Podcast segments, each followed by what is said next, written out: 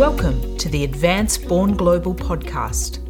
I'm Johanna Pittman, CEO of Advance, the non profit organisation that shines a spotlight on the impact of outstanding global Australians. In this podcast series, we meet all 34 game changers recognised in the 2022 Global Australian Awards. These inspiring game changers generously share the story of their international career journey with us, the highlights and challenges, and what motivates them in their work. I hope you enjoy getting to know these inspiring game changers. In this episode, we meet Rachel Davis, a 2022 game changer for her social impact as a human rights advocate. I was moved by the far reaching impact of her work in developing the UN guiding principles on business and human rights. If you were, let's say, speaking to a high school audience, how would you describe what you do and what your day to day looks like? So, for the last 15 years, I've worked to get business to take risks to people as seriously as business takes risk to the business itself. Um, what that means is encouraging business not just to look at philanthropy and how it might spend its money on good social causes or, or good human rights programs, but actually looking at how business makes its money, uh, what its global operations and value chains mean for impacts on people. Um, that could be workers uh, in the company itself or in its supply chain, making uh, parts that go into its products. Um, it could also be consumers uh, who use or uh, uh, otherwise rely on what it comes up with. Um, but in all cases, it's about how business uh, impacts on people on their human rights on a daily basis. So I've been uh, involved for, uh, as I said, a number of years now, uh, part of a team that was led by the late Professor John Ruggie of Harvard Kennedy School to develop what is now the global authoritative standard on how business should respect human rights. That's called the UN Guiding Principles on Business and Human Rights. Um, and they brought together business, government, and civil society to really agree on a shared set of expectations about what business should do with regards to its impacts on people. Um, and for the last decade, we've worked to put those into practice. So, on a day to day basis, what might that look like? Recognizing that every day's got to be very different and there's wide reaching things that you do with that remit. But what does your day to day might it look like? So i'm a co-founder and part of the leadership team of a non-profit organization called shift. Shift is headquartered in new york uh, but I'm based here in Australia.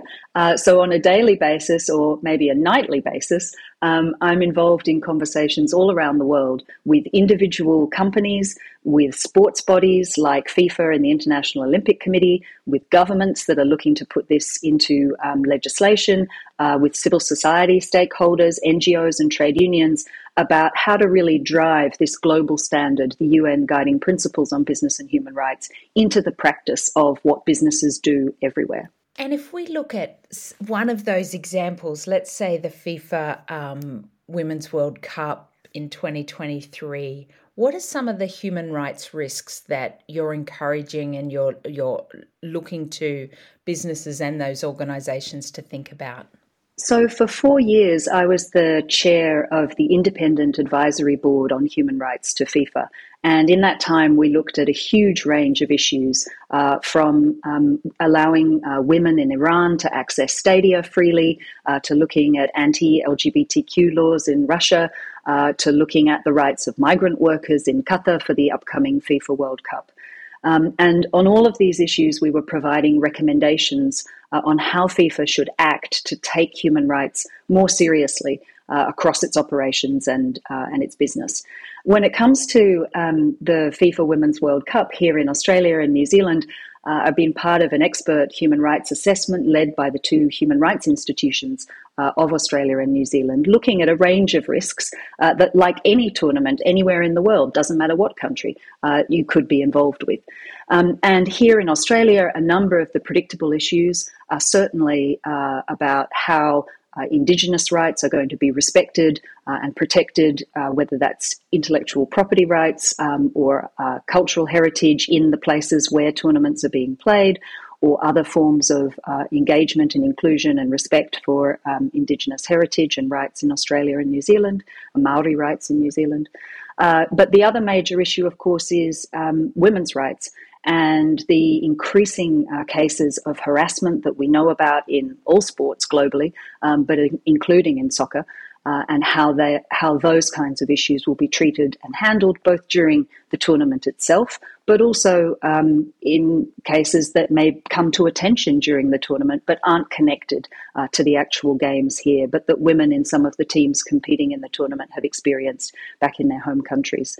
There are also predictable supply chain risks about how products and um, uh, other kinds of branded merchandise are manufactured for the tournament, but that kind of risk um, exists for, for most tournaments. What we're looking at in every case is to try to find out what's specific about this one, what, what should we be most worried about here when you're working in this space that has so many possible aspects of the the risk that you're looking to address you're in many ways you've got a preventative role and you're trying to identify them in advance of the um, occasion when people are coming together.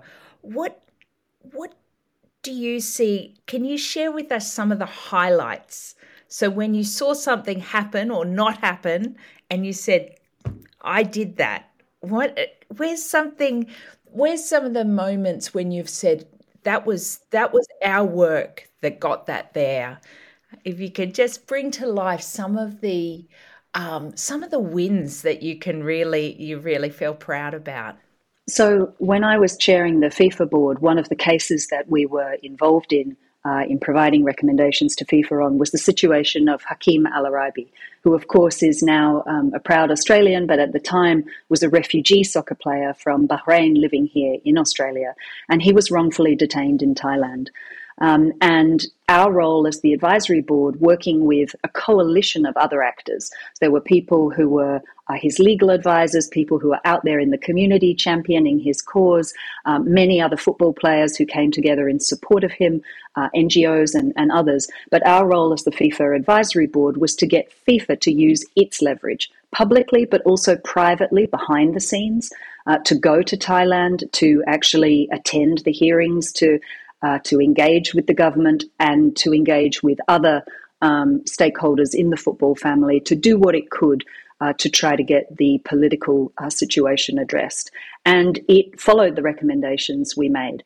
Um, and seeing the result of a situation like that where Hakeem was freed, uh, he's now back in Australia, living his life as he should, um, these are the kinds of situations where you know that together with many others, and I think that's always the nature of human rights work, it's no one person uh, that achieves an outcome like that. It's always a, a, coalition of actors working together around a shared set of expectations and demands.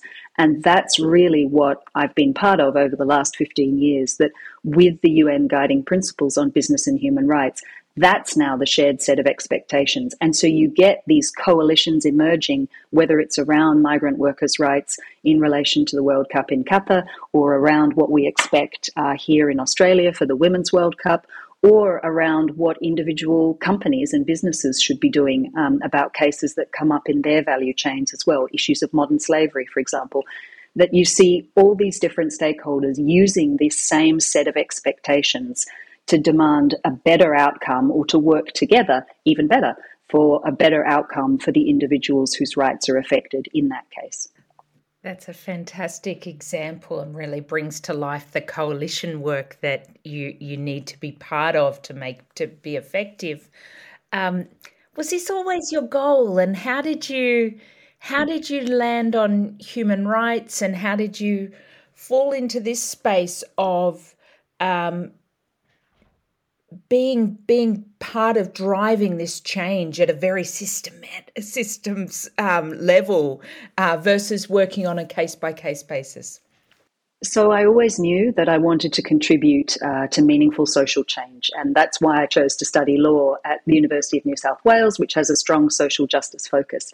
Uh, and I had thought that I would study overseas, come back to Australia, become a barrister, work on these issues here. Um, but it was while I was uh, studying in the US that I met Professor John Ruggie, who uh, had been appointed by the former Secretary General of the United Nations to work on this question of what should businesses' responsibility be for human rights impacts. Um, and that was a question that basically had divided governments, it had divided business and civil society in the UN system. There was no agreement. Uh, nobody could see the way forward. And doing some work on that, starting to be part of his team, becoming a legal advisor, and seeing the potential uh, to find a way forward that could bring people together around a shared set of expectations um, that could actually lead to better human rights outcomes on the ground in many, many cases, but which needed to be established at an international level, literally at the UN level, uh, in order to then um, really transform and, and, and cascade into practice in lots of different jurisdictions that was a really appealing prospect. Um, and that was more than 17 years ago now, and, and I haven't looked back. Um, and I, but I think what matters about this work is that translation. It's the application into what does this mean in a specific jurisdiction in Australia, uh, at EU level, where they're working and will probably adopt a law uh, that will translate the guiding principles into EU corporate law in the first half of next year. Um, uh, also, what does it mean in specific cases involving an individual company, individual business, a particular community, a specific set of workers? So that's the ongoing work that I'm engaged in now. What are some of the day to day challenges for you? The times when you think, man, you know, I'm still driven to do this, but man, it's hard. When does that happen for you? There's no doubt that the greatest challenge is how quickly we need to move. So, the scale of global inequality that confronts us now is enormous. And some days it can feel like even small but meaningful efforts, you know, that, that's not enough. We need to move faster and, and we need to move uh, at the systemic level. But I think the work, what keeps me going is that the work I'm involved in is doing both.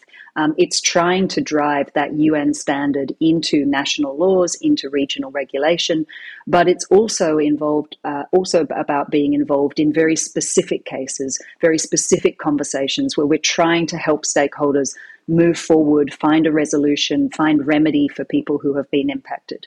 Um, on a very practical note, there's no doubt that uh, trying to work on global conversations uh, happening on different time zones while being based in Australia can uh, can be difficult. But that's really uh, a very small complaint because honestly, being able to work on these issues from here uh, is a gift. So that's something I, I feel grateful to be able to do. Rachel, what does it mean to you to be recognised as part of these Global Australian Awards in the social impact category? It's humbling because there are so many Australians uh, who are involved in incredible um, human rights and social change work, not just here at home, but also abroad. I think Aussies really punch above our weight, particularly when it comes to human rights work internationally, and we're recognised for that. So um, it's very meaningful given that I, I know how many great colleagues there are also doing this kind of work. And what advice would you give to someone in, let's say, high school or university, similar to yourself, with that passion to do something in this space? What advice would you give to them when they're early in their career? That the exact path that you take, plotting it out, following it perfectly, making sure everything seems logical and predictable and can be explained, uh, that's much less important than really knowing what it is that you want to change, knowing what it is that you want to contribute to, and finding a way, whatever that way might be, uh, to do that. Thank you for listening to this episode. For more on global Australian game changers over the last decade, please go to our website advance.org.